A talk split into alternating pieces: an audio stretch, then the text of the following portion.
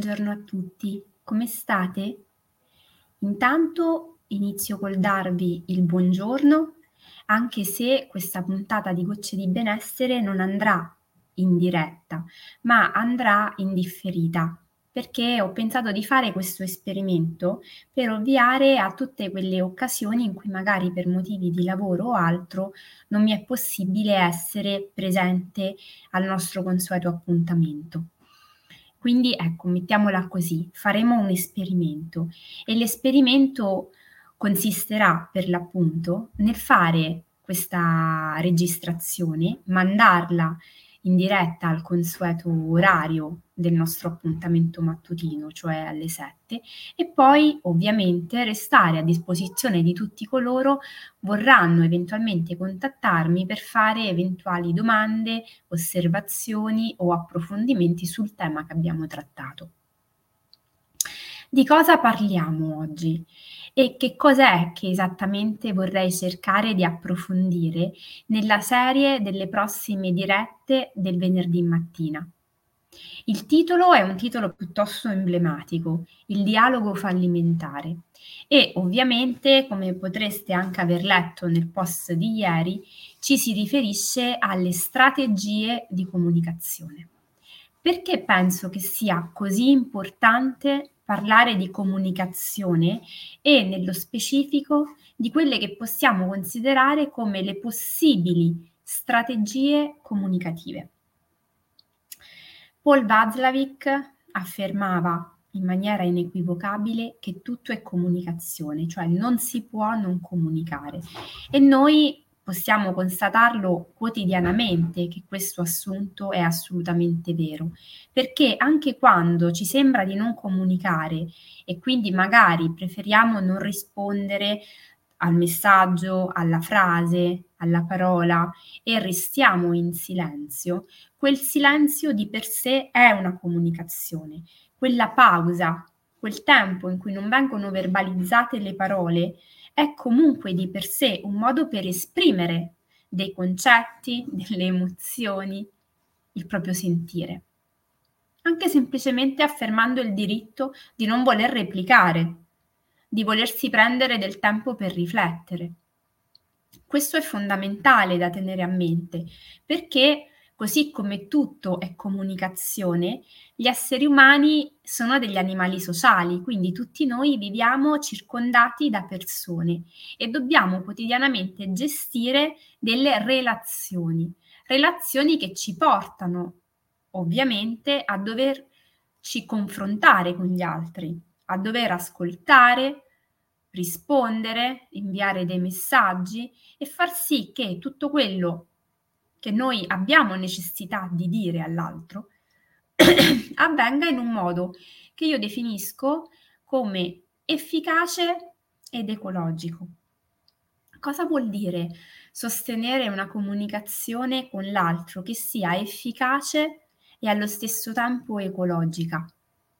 Intanto ricordiamo che quando stiamo parlando di comunicazione non è per nulla scontato tenere a mente questi aspetti. Stiamo parlando di un processo attraverso il quale due persone o più inviano dei messaggi che quindi da un emittente de- dovrebbero arrivare a un ricevente.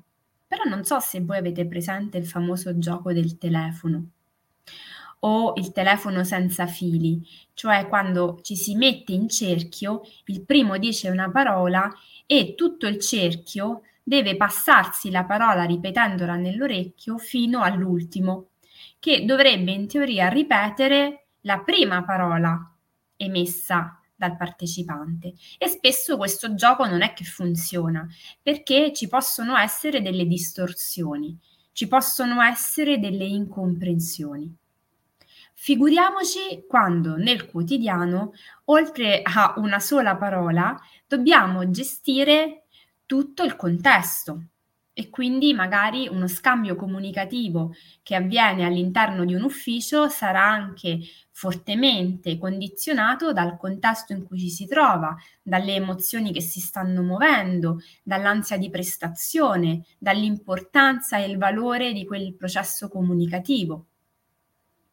per non parlare poi di tutto quello che avviene all'interno delle nostre case, sia quando stiamo parlando con i nostri partner, sia magari da genitori ci stiamo rivolgendo ai nostri figli o da adulti, da figli, stiamo cercando di interagire con i nostri genitori che a quel punto magari saranno anche anziani.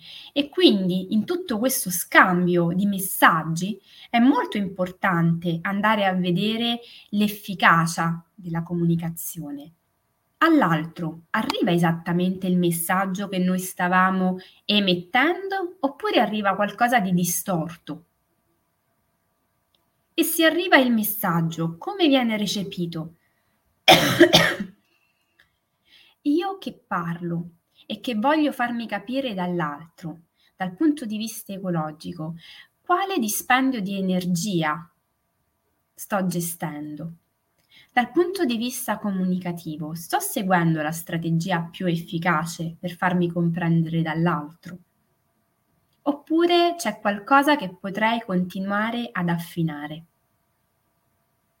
per non parlare poi di tutte quelle volte in cui magari non ce ne rendiamo neanche conto, ma nell'interagire con gli altri non ci limitiamo a trasmettere un messaggio, ma magari facciamo passare anche altro, il nostro stato d'animo, la nostra apprensione, il nostro nervosismo, la nostra stanchezza. Rischiando dunque che delle semplici magari affermazioni, frasi, osservazioni o magari delle domande diventino in realtà motivo di grandi discussioni, di grandi litigi, di grandi conflitti. Comunicare lo facciamo continuamente, ma molte volte in modo inconsapevole, senza portarci realmente l'attenzione e senza, per esempio, mettere attenzione alle parole che usiamo, scegliendo, come amo sempre sottolineare, non solo le parole da usare, ma anche quelle che sarebbe il caso da non citare, da non portare in una conversazione con l'altro. Ecco che siccome i conflitti, soprattutto nei, nei luoghi di lavoro, all'interno delle scuole, stanno fortemente aumentando, anche perché il processo comunicativo di base richiederebbe un tempo, un tempo per la gestione delle proprie emozioni, un tempo per scegliere come rivolgersi all'altro, un tempo per formulare adeguatamente il proprio pensiero. Ed il tempo è sempre qualcosa che ci manca in questo momento. Ecco che riportare un pochino l'attenzione su quali sono i passaggi fondamentali e soprattutto su cosa sarebbe meglio non fare per evitare che ci sia un malinteso o che semplicemente due persone possano arrivare a discutere anche in modo animato per un'incomprensione, mi piacerebbe trattare il venerdì mattina con voi quali sono alcuni degli aspetti comunicativi sui quali possiamo piano piano iniziare a lavorare. Perché parliamo di dialogo fallimentare? C'è un aspetto molto interessante quando si parla di strategia che riguarda il prendere in considerazione prima ancora delle strade da seguire quelle che sarebbe più opportuno evitare. Ed ecco che strategicamente si dice che se tu vuoi addrizzare qualcosa che si è storto, la prima cosa che devi imparare a fare e sulla quale devi portare l'attenzione è tutti i metodi che tu in realtà potresti utilizzare per storcere quella cosa ancora di più. Andare ad esplorare tutto ciò che noi abitualmente non dovremmo fare in un processo comunicativo, per esempio, è il primo step per andare ad addrizzare il tiro quando ci troviamo di fronte a qualcun altro.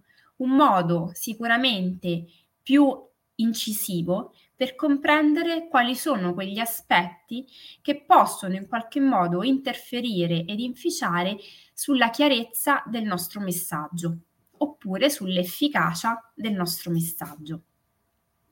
Cosa intendo per efficacia? Intanto che l'altro capisca quello che io sto dicendo, poi che l'altro sia disposto ad accogliere il mio messaggio, perché io nel mio modo di comunicare ho usato un'attenzione nei suoi riguardi. Le parole, io dico sempre, hanno un valore, hanno un peso. Sono un po' come degli interruttori che noi abbiamo la possibilità di accendere o spegnere a seconda delle situazioni e che mettono l'altro più o meno a suo agio, in una posizione più o meno di apertura rispetto a quello che noi stiamo dicendo.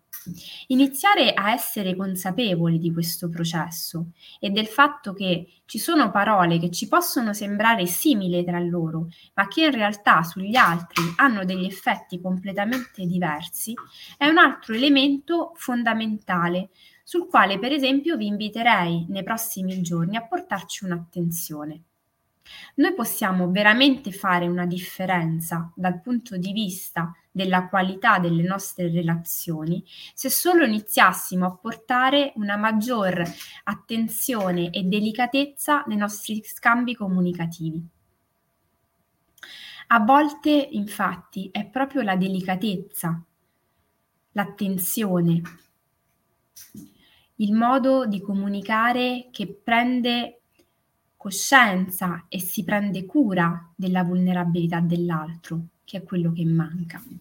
E per quanto ci possa sembrare superfluo da sottolineare, io credo che sia veramente indispensabile da ripetere, perché mi accorgo, soprattutto all'interno delle scuole, e penso che per tutti i genitori dell'associazione bambini e genitori sia importante portarci un'attenzione, quello che manca da parte dei ragazzi molto spesso è proprio la cura, la gentilezza, che non vuol dire soltanto chiedere per favore o rispondere grazie, ma imparare a modulare anche il proprio tono della voce, saper stare aspettando che l'altro dia una risposta,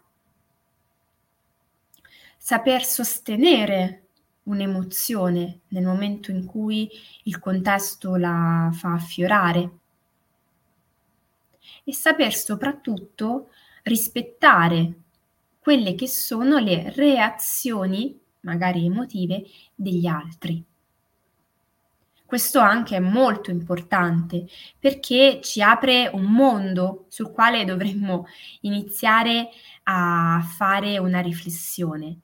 Quante volte noi cerchiamo di farci capire dall'altro che magari è preso dai suoi pensieri, dalle sue situazioni, dalle sue questioni? E anche se ci appare visibilmente turbato, arrabbiato, triste, ansioso, impaurito, noi insistiamo col cercare di portare avanti la nostra causa perché vorremmo che l'altro ci capisse o magari che cambiasse la sua opinione o che magari facesse qualcosa per noi o che magari ci desse una risposta che noi stiamo aspettando, non considerando minimamente tutto quello che si muove in, dentro e fuori l'altro. Come vi dicevo, il percorso che inizieremo ad affrontare a partire da venerdì prossimo sarà proprio inizialmente su quali sono gli aspetti che noi dovremmo cercare di evitare. In primis parleremo della puntualizzazione. E poi piano piano ogni venerdì andremo invece ad approfondire quello che può essere un metodo o una strategia per cercare di trovare un modo più efficace ed ecologico di parlare con gli altri. Quindi segnatevi in agenda venerdì mattina alle 7 e preparatevi a seguire una diretta che parlerà proprio di come comunicare con gli altri e fare in modo che ci sia, a partire dalla nostra comunicazione, una crescita in primis nostra, perché noi non ce ne accorgiamo, ma in realtà comunichiamo anche con noi stessi e non sempre lo facciamo in maniera autentica ed efficace. e poi andremo a fare un lavoro per migliorare la qualità della comunicazione con gli altri. con le persone che ci sono accanto, sempre con l'obiettivo, da una parte, di poter raggiungere con maggior leggerezza e serenità ciò che per noi è importante, quindi non so, in ambito lavorativo, i nostri obiettivi, i nostri traguardi, l'ottenimento di accordi, di commissioni, di vendite e così via. Ma poi nella qualità privata delle nostre vite, una maggior serenità all'interno delle nostre case. Pensate quante volte no, si torna stanchi dal lavoro e magari per una parola detta in un modo un po' approssimativo, sbrigativo, piuttosto che parlare una serata in maniera distesa, ci si ritrova a fare dei lunghi silenzi e ad erigere delle grandi e profonde barriere. Ecco, la comunicazione può venirci incontro in tutte queste circostanze. Così come la comunicazione con i giovani. Quante volte con i ragazzi ci troviamo a parlare non ascoltandoli realmente o magari commettendo qualche piccolo errore che ci fa perdere l'interesse dell'altro o la fiducia dell'altro o l'attenzione dell'altro. Quindi da qui al prossimo venerdì l'invito che mi sento di rivolgere a tutti quanti voi è quello di osservare i propri scambi comunicativi, portare un'attenzione su come solitamente vi rivolgete agli altri e sul numero di scambi comunicativi che vi sembra essere arrivato a buon fine, andato a buon fine o al contrario essere stato frainteso, utilizzato come pretesto per una discussione o essere stato origine di un vero e proprio conflitto. Ovviamente chiunque di voi avesse delle osservazioni, delle domande da farmi, mi trova disponibile, quindi scrivete su Facebook, su Instagram, su Messenger, dove più ritenete opportuno e fatemi sapere un po' che cosa accade, che cosa si sta muovendo e quali sono magari anche gli aspetti sui quali vorreste portare un'attenzione. E venerdì inizieremo a vederlo insieme.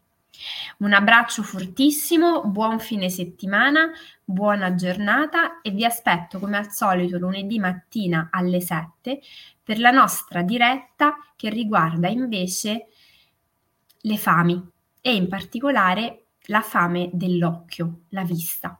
Un abbraccione e buona giornata.